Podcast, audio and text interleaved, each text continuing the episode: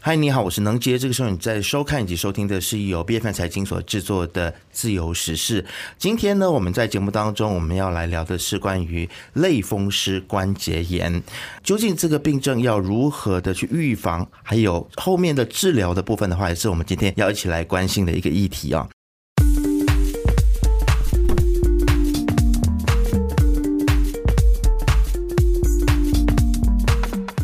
那我们首先来看到说，世界卫生组织 WHO 的这个数据就显示说呢，全球的类风湿关节炎的这个患者的人数已经是超过5亿人了。那么随着年龄的增长呢，这个患病率呢也会逐步的增加。那么根据马来西亚关节炎基金会的统计呢，每1000人就有5人患有类风湿关节炎。那这个其实这个数字这样子看起来很像还是蛮高的。那大部分的这个类风湿关节炎呢，是从20岁就开始了。那最常见的是在30岁到50岁之间，而且我们发现说，有大部分的类风湿关节炎，根据这个报告里头，它是说是以女性为居多的。那患有类风湿关节炎最常见的这个症状呢，就包括是起床的时候会觉得身体僵硬啦，反复的关节疼痛，还有关节变形等等。这些都是类风湿关节炎非常常见的一些症状。那么很多的类风湿关节炎呢，其实它都是跟人体老化是有相当的关联的。那我们必须要去关注到的另外一件事情就是说，其实类风湿关节炎它并不只是某个群体啊，比如说只是老年人会遇到的一个病症。其实呢，这几年我们也看到年轻人也有相关类风湿关节炎的问题啊。那么其实呢，我们今天就非常高兴就邀请到了马大的专科中心风湿病与内科顾问郑莹秋医师呢，跟我们一起来聊聊这个类风湿关节炎这样子的一个病症。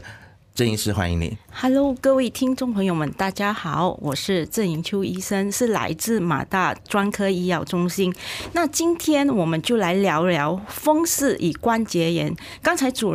持人说了嘛，类风湿关节炎是之前被受忽略的一个情况，现在明显的大众对这个病症有更多的认知。在我们进入正题之间，或许我先帮大家理清风湿与关节炎之间的关系吧。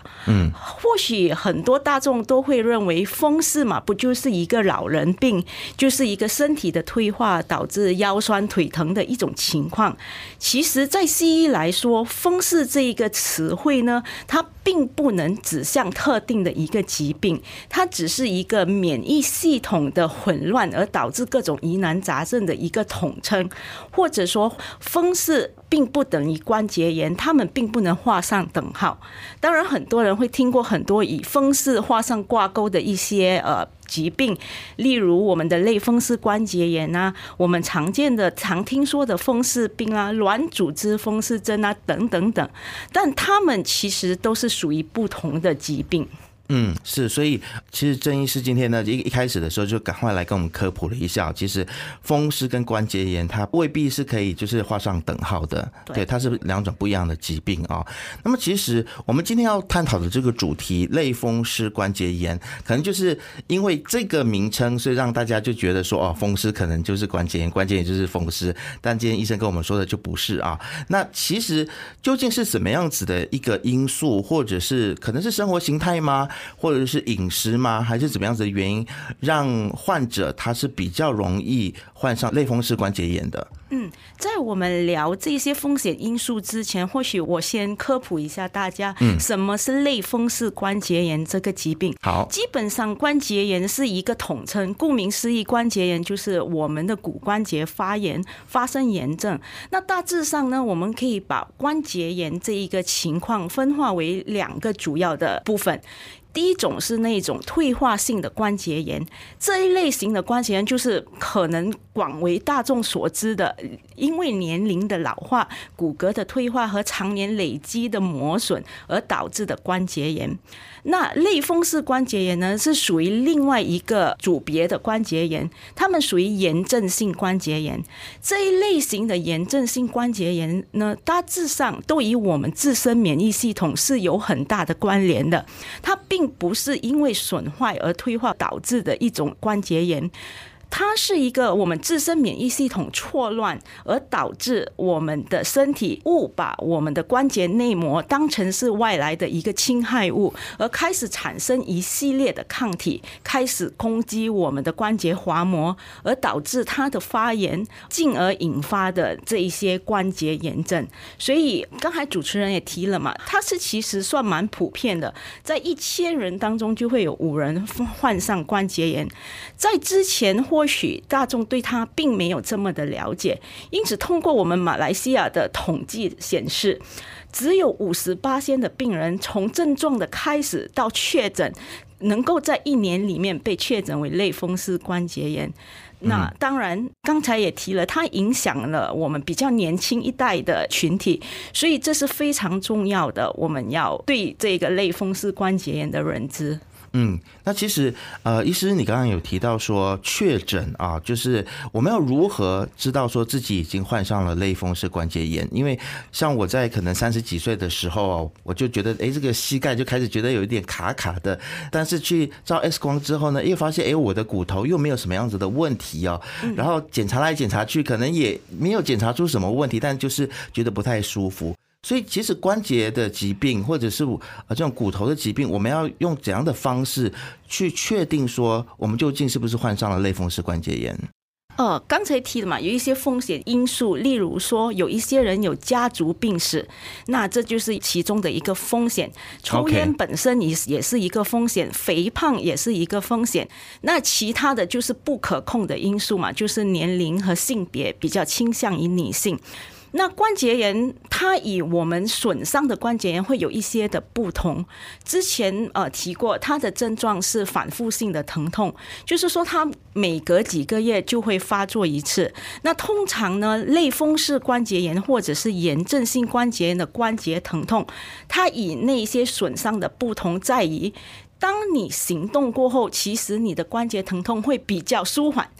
那一种退化性的关节炎或损伤性的关节炎，在你运动或一些活动过后，它会显得更为严重。而且炎症的关节炎大致上呢，在清晨起床的时候，他们会更为疼痛，而且会有早晨僵硬的情况出现。那僵硬的情况呢，通常会长达30分钟到1个小时左右，才能慢慢的舒缓，在你进行一些活动之后。所以这些都是我们能够用来区别于退化性关节炎以及炎症关节炎的不同。当然在医学上，我们需要很全面的病因病史的询问，然后来确定病患的症状。当然哪一个关节被影响也是一个很重要协助我们确诊类风湿关节炎的因素。通常它都影响于那些比较小的关节，例如我们的手指嘛，我们手指有2个关节，所以在倾向于掌边的那一个小关节，它比较少影响那一些大关节，如我们的膝关节之类的。当然也能够通过血液的检查，通过我们有一些之前讲过了，它是因为抗体的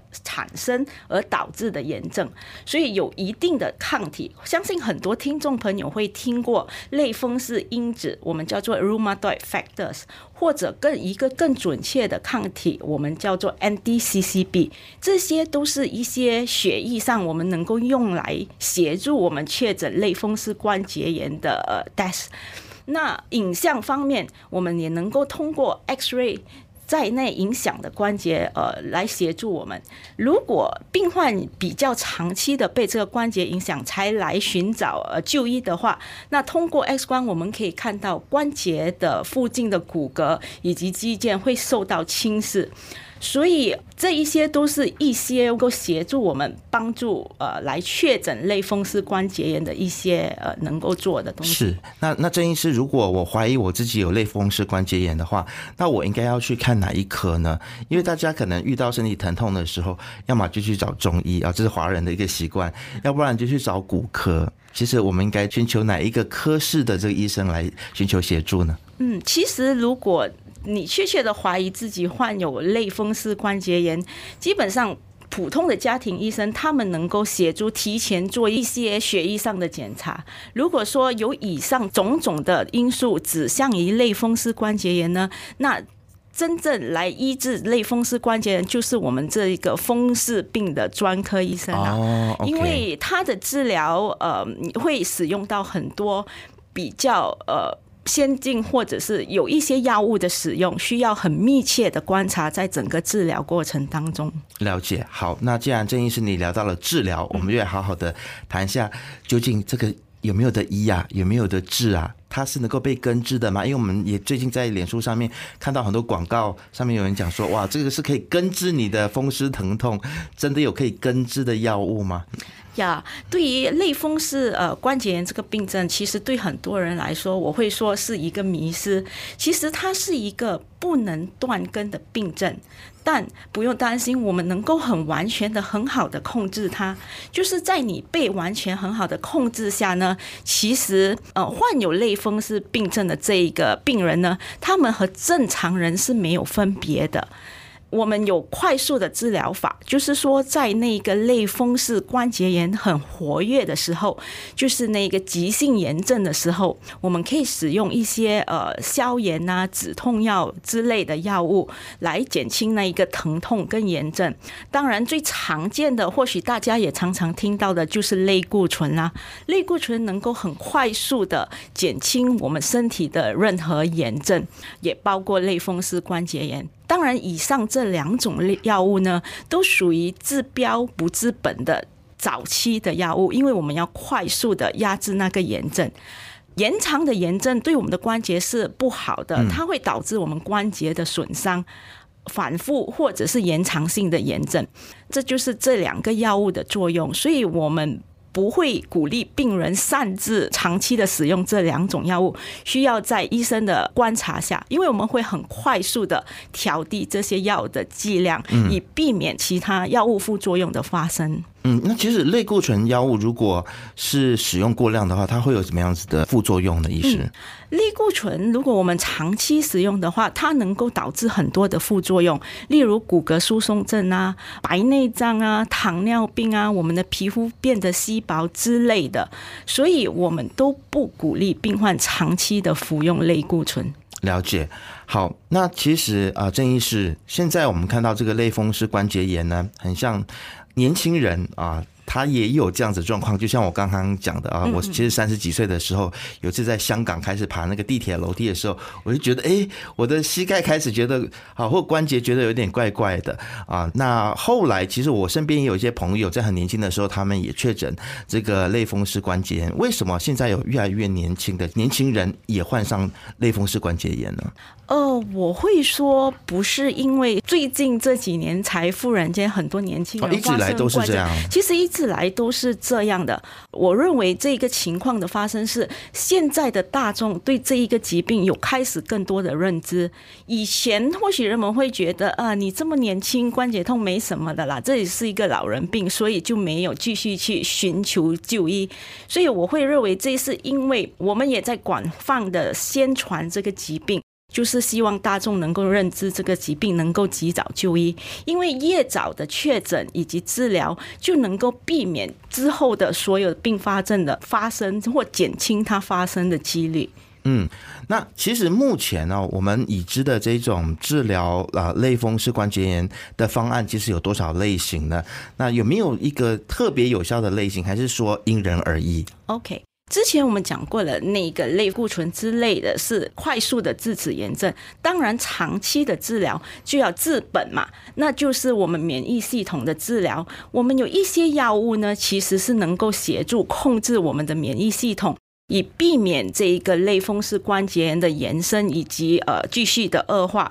我们有一些是疾病调节性的抗风湿药物，或者是可能大众会比较常听说的，我们叫做 DMARDs， 就是一些药物 for example 就是说 methotrexate、sulfasalazine， 这些是那些药物的名称。或许有一些患有类风湿关节炎的听众对他们会比较熟悉，它就是用来控制我们的免疫系统的药物嘛，笼统的来说。那在这几年医药的发展下，也有很多新药的出现，我们开始使用一些生物药剂，在英文我们叫做 biologics， 或者是靶向的合成 DMARDs， 这些都是比较新的药物，我们可以使用的。在这些药物之中呢，有口服的，也有静脉注射的，或者是皮下注射的。总的来说，它们就是协助我们压制我们的免疫系统，然后制止炎症的发生，进而导致关节的损害。这是一个笼统的治疗方案。那每一个病患，其实我们都会很个性化的为每一个病患制定他们的疗程并不是一种药能治百种人的，所以有些人可能对某一些药的反应会显得比较明显比较好，所以间中需要很密切的观察，不只观察药物的副作用，我们也观察病人对那药物的反应是否有效。所以每3到6个月我们就是进行一些测试，然后再进而调试。有时候我们可以把好几种药物联合在一起治疗啊，所以这个治疗的方案通常都是因人而异，比较个性化的一种治疗方法。了解。那么其实在治疗的过程当中，郑医师有没有什么在生活形态上面或者在饮食上面病患要特别需要去注意的呢？如果说以西医以及科学来说，其实饮食上并没有太大的影响，并没有任何明显的证据证明饮食会影响这关节炎。但到目前为止，类风湿关节炎的病因其实我们还没有一个很确切的答案，所以有一些是因以环境有关、细菌有关、抽烟嘛，之前讲过了。那我们会建议病患有一种正常的生活方式，例如适当的运动啦、健康的饮食习惯、足够的睡眠，以及尽量不要让自己太过压力，因为睡眠的缺乏以及压力也是会影响我们免疫系统变化的一些因素。那其他的其实只要把这一个类风湿关节炎和那个炎症得到很好的控制下，他们和正常人是没有分别的，是完完全全可以过着正常人的生活的。是，郑医师，你刚才有提到关于抽烟啊，现在很多人说那我就不抽传统的烟，我就抽电子烟而已，会有比较好吗？目前为止，如果以科学的角度来说，我们没有很准确的证据来说，但笼统来说，抽烟无论是传统的烟或者是电子烟，相信对我们的身体都是有一定的害处的，不止于类风湿关节炎。至于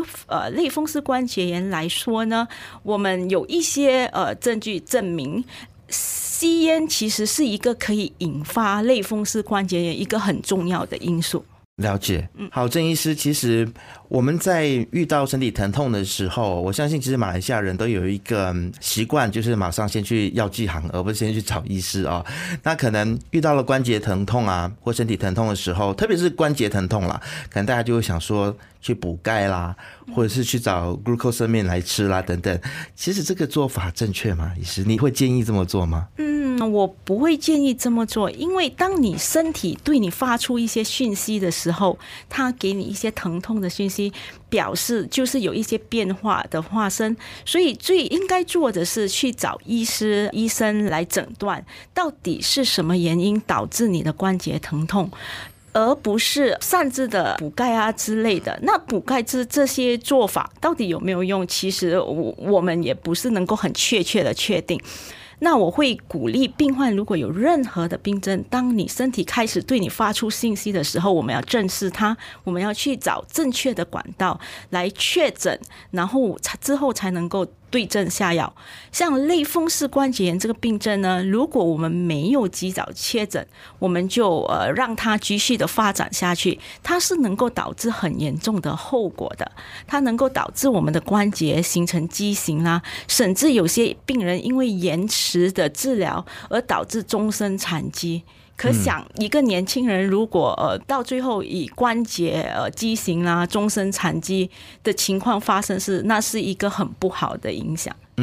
我记得我当初在开始有这个关节疼痛的时候呢，在台湾去看医生，然后我去看的是复健科之后呢就马上给我做一些复健的治疗，比如说热敷啦、电疗啦等等。那事后就觉得关节的这个疼痛有舒缓了，但是不久之后它又回来了，就很像要持续的去做复健啊。其实我们在治疗这个类风湿关节炎的时候，是不是真的是需要做所谓的复健呢？其实复健与职业治疗也是类风湿关节炎的一个治疗方法，但在我们谈这个治疗方法之前，我们必须要找到那一个确诊的病症先。当然复健啊这些物理治疗能够帮助病患减轻一些疼痛的症状啦，帮他们恢复那一个关节的功能，因为有些病患延迟了治疗嘛，他们开始有一些关节上的畸形之类的情况发生，就需要靠这些复健来尽量帮他们恢复到之前能够进行日常生活的活动。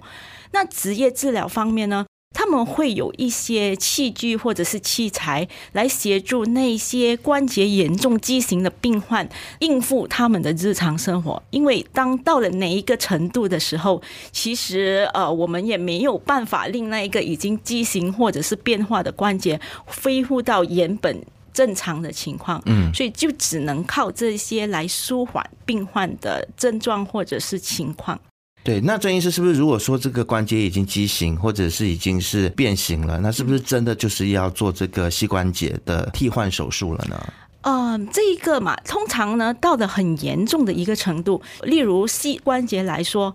其实那时它就会演变成那一个骨关节炎，就是我们的 Osteoarthritis。 那它主要的原因就是反复的炎症而导致我们关节的损害而引发的情况。那如果到了很严重的情况，当我们的关节空间非常的狭小的时候呢，那我们就会建议做手术来舒缓那个疼痛和尽量帮助病患恢复他们的日常生活活动。那是最后一个解决方案了。是，郑医师，我今天跟你聊了之后，我发现以前我去看的医生，我去看的科室很像都不太正确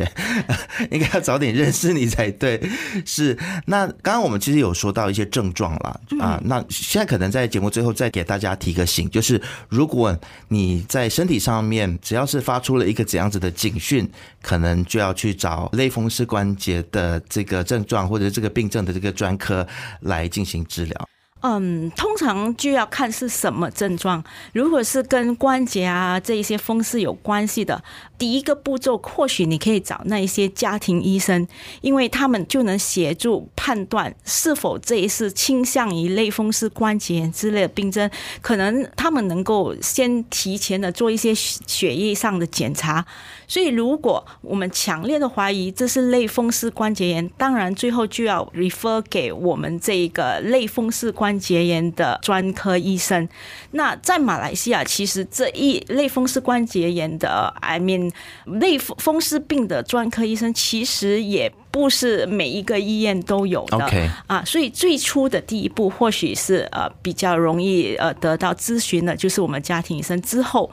当他们觉得这比较像一类风湿，那他们就会转 refer 给风湿病的专科医生。了解，是。那其实大家对于风湿啊，都会有一个迷思，就是说尽量不要碰水啊。老人家以前都有这样子的一种观念嘛。那这个观念正确吗？我是不是说我患上类风湿关节炎，那最好我就不要去游泳啊？其实并不是的。类风湿关节炎或者是很多的炎症关节炎，例如脊椎性关节炎之类的病症，我们都会鼓励病患去做些比较轻微的运动，比较不伤关节的运动。其实游泳就是一个很好的运动，对于任何关节炎的病患，就算是骨关节炎，因为我们水力嘛，有那个浮力的协助，所以相对而说对我们关节产生的压力就没你去跑步啊跳啊之类的来得更重要。是，谢谢郑医师在今天节目最后给我们解除了这样子的迷思啊！大家如果真的是有类风湿关节炎，然后又不敢下水去游泳的话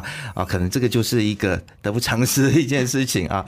好，今天非常谢谢郑医师来到节目当中，最后还有什么要跟我们补充的吗？我只想告诉大众说，我们要常常聆听我们自己身体发出的讯号，及时就医，面对它，不要躲避它，因为那会导致更严重的后果。类风湿关节炎就是一个很好的例子，因为我们的确看到有不少病患，他们为了避免被确诊或种种的因素延误了治疗而导致骨骼畸形、终身残疾，这是一个得不偿失的后果。所以类风湿关节炎听起来很可怕，可是并非如此，只要及早确诊、及早的治疗，它完完全全是能够受到控制，你能够过着和一般人完全一样的生活的。好的，今天非常感谢马达专科医药中心风湿与内科顾问郑莹秋医生来到我们的自由时事，谢谢你。谢谢大家。自由时事是 BFM 财经制作的节目，你可以在财经的网站 CNIJIN.my、 BFM 的网站以及手机应用程式以及到各大播客平台都可以收听到我们的节目。我们下次见。